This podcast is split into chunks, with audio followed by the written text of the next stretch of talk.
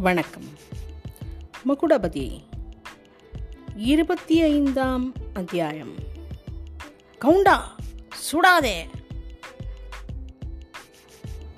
Karkodaga counter இந்த தடவை நீ தப்பிக்கவே முடியாது என்று சொன்னபோது மகுடபதி அதனுடைய உண்மையை பூரணமாக உணர்ந்தான். ஒரு நிமிஷ நேரத்துக்குள் அவன் உள்ளத்தில் ஆயிரம் எண்ணங்கள் தோன்றி மறைந்தன. ஆஹா கடைசியில் இதுதானா முடிவு? இந்த கொலைகாரன் கையினால் சாவதற்குத்தானா இவ்வளவு பிரயாசமும்? சாமியாரின் பேச்சை தட்டிவிட்டு இப்படி வந்தேனே பெரியண்ணன் எப்படி தவிப்பான்? ஐயோ செந்திரு அவள் கதி என்ன? அடுத்த ஜன்மத்திலாவது அவளை அடைவோமா? என்று நினைத்தான். என்னடா திருட்டு மொழி முழிக்கிற?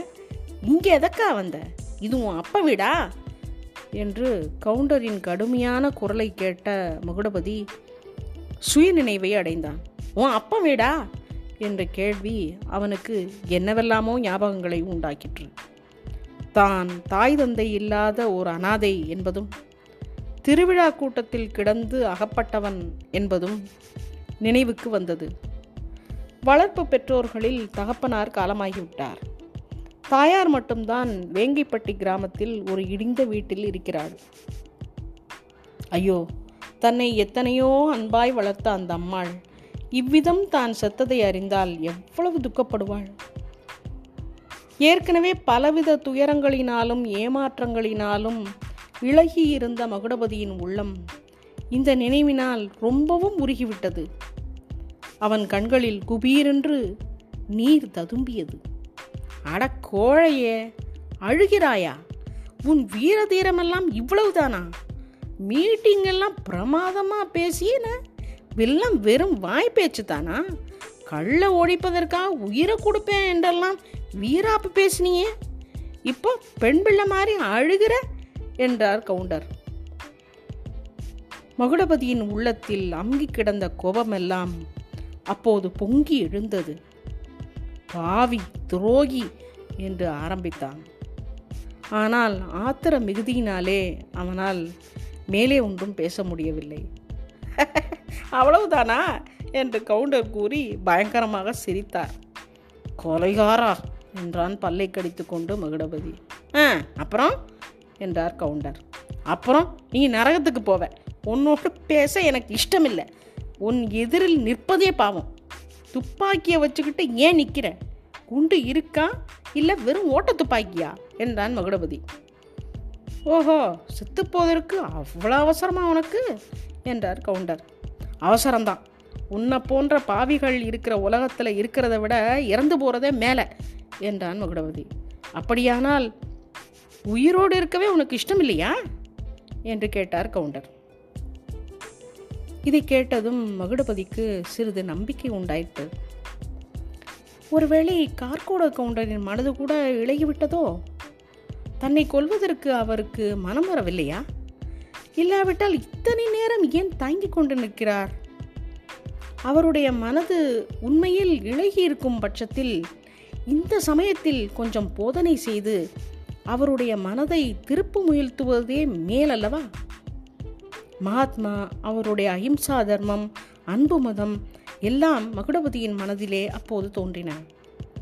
பகைவனுக்கு அருள்வாய் என்னும் பாரதியார் பாட்டின் வரிகளையும் அவன் அப்போது நினைவுபடுத்தி கொண்டான். தன்னுடைய துவேஷம் கோபம் எல்லாவற்றையும் அடக்கி கொண்டு முகத்தில் மலர்ச்சியை வருவித்து கொண்டு கவுண்டரை பார்த்து சொன்னான்.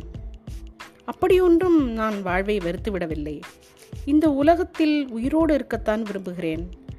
தேசத்துக்காக இன்னும் எவ்வளவோ தொண்டுகளை செய்ய விரும்புகிறேன். இந்த பாரத தேசம் சுதந்திரம் அடைந்து நான் பார்க்க ஆசைப்படுகிறேன். இந்திய குடியரசின் முதலாவது பிரசிடென்ட்டாக பண்டித ஜவஹர்லால் நேரு வருவதை பார்க்க விரும்புகிறேன். நீங்களும் இந்த தேசத்தில் பிறந்தவர்தான். பாரத மாதாவின் புதல்வர்தான். உங்கள் கையினால் சாவதை காட்டிலும் போலீஸ் துப்பாக்கியினால் சாக நேர்ந்தால் எவ்வளவோ சந்தோஷமாக உயிரை விடுவேன். ஐயா உண்மையில் உங்களுக்கு நான் என்ன கெடுதல் செய்தேன் எதற்காக என்னை நீங்கள் கொன்று பாவத்திற்கு உள்ளாக வேண்டும்? உங்களுடைய இதயத்திலே கையை வைத்து சொல்லுங்கள் என்றான் மகுடபதி. மகுடபதியின் பேச்சினால் கவுண்டரின் மனம் எவ்வளவு தூரம் மாறியதோ என்னமோ தெரியாது. அவர் இந்த பிரசங்கமெல்லாம் எனக்கு வேண்டியதே இல்லை. நீங்கள் உயிர் தப்ப வேண்டுமானால் அதற்கு வழி இருக்கிறது என்றார். மகுடபதி மௌனமாய் இருந்தான். அவன் உள்ளத்திலே மறுபடியும் சந்தேகங்கள் தோன்றின. இங்க வா. இந்த காகிதம் இருக்குவாரு. இதில் ஒரு கையெழுத்து போட்டேயானா? இங்கே இருந்து பிழைச்சு போகலாம் என்று கவுண்டர் சொல்லி தம்முடைய சட்டைப்பையிலிருந்து ஒரு காகிதத்தையும் பவுண்டன் பேனாவையும் எடுத்து மேஜை மேல் வைத்தார். மகுடபதி தயக்கத்துடன் மேஜை அண்டை நெருங்கினான். மேஜை மேல் விரித்து வைத்திருந்த காகிதத்தை படிக்கத் தொடங்கினான். பக்கத்தில் கவுண்டர் கையில் பிடித்த துப்பாக்கியுடன் நின்று கொண்டிருந்தார். காகிதத்தில் சில வரிகள் படித்ததுமே மகுடபதியின் ரத்தம் கொதிக்க தொடங்கியது. ஆத்திர மிகுதியினால் மண்டையே வெடித்து விடும் போல் இருந்தது. பக்கத்தில் நின்ற கவுண்டரை அவனுடைய உடம்பின் ஒவ்வொரு அணுவும் வெறுக்க ஆரம்பித்தது. அந்த காகிதத்திலே எழுதியிருந்தது இதுதான். கள்ளிப்பட்டி மகா ஸ்ரீ ஸ்ரீ கார்கோடக கவுண்டர் அவர்களுக்கு மகுடபதி தாழ்மையுடன் நமஸ்காரம் செய்து எழுதி கொண்ட விண்ணப்பம்.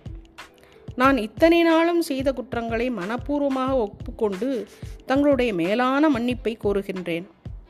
காங்கிரஸ் தொண்டன் என்று நான் வேஷம் போட்டுக்கொண்டு பணம் வசூலித்து துன்மார்க்கமான காரியங்களுக்கு உபயோகப்படுத்தியதெல்லாம் உண்மைதான். தங்களுடைய கான்டாக்டில் உள்ள கள்ளுக்கடைகளை மறியல் செய்யாமல் இருப்பதற்காக தங்களிடம் பணம் கேட்டது நிஜம்.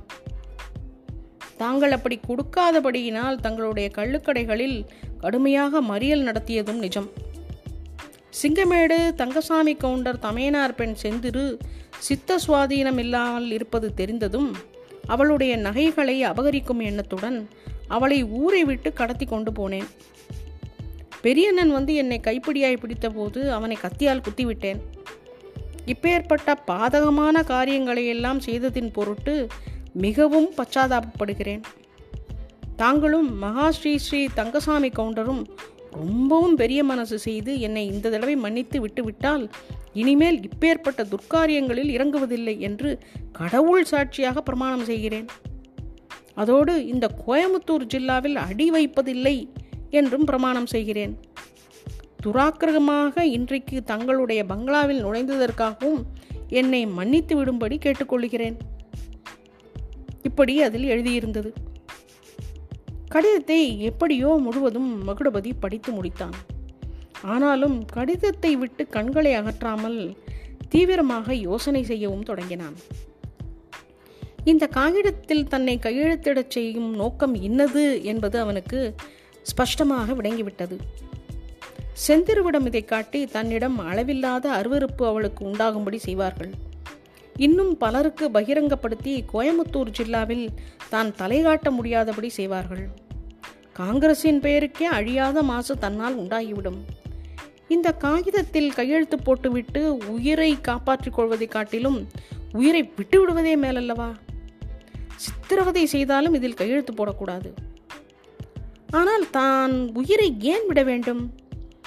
இப்பேற்பட்ட பாதகன் உலகத்தில் ஏன் ஜீவித்திருக்க வேண்டும்? தான் சாக வேண்டியிருந்தாலும் இவனை கொன்றுவிட்டு ஏன் சாகக்கூடாது? ஆம் மகுடபதி இப்போது பல்லை கடித்து கொண்டு அவ்விதம் தீர்மானித்தான். எப்படியாவது இன்றைக்கு இந்த கொடும் பாதகனை யமலோகத்துக்கு அனுப்பிவிட வேண்டும். பிறகு தனக்கு என்ன கதி நேர்ந்தாலும் பாதகமில்லை. ஆனால் எப்படி எப்படி இவன் கையில் உள்ள துப்பாக்கியை பிடுங்கிக் கொண்டு சுட்டு விட்டால் என்ன? அது சாத்தியமா? படியிரண்டு தட்டி விடலாமா?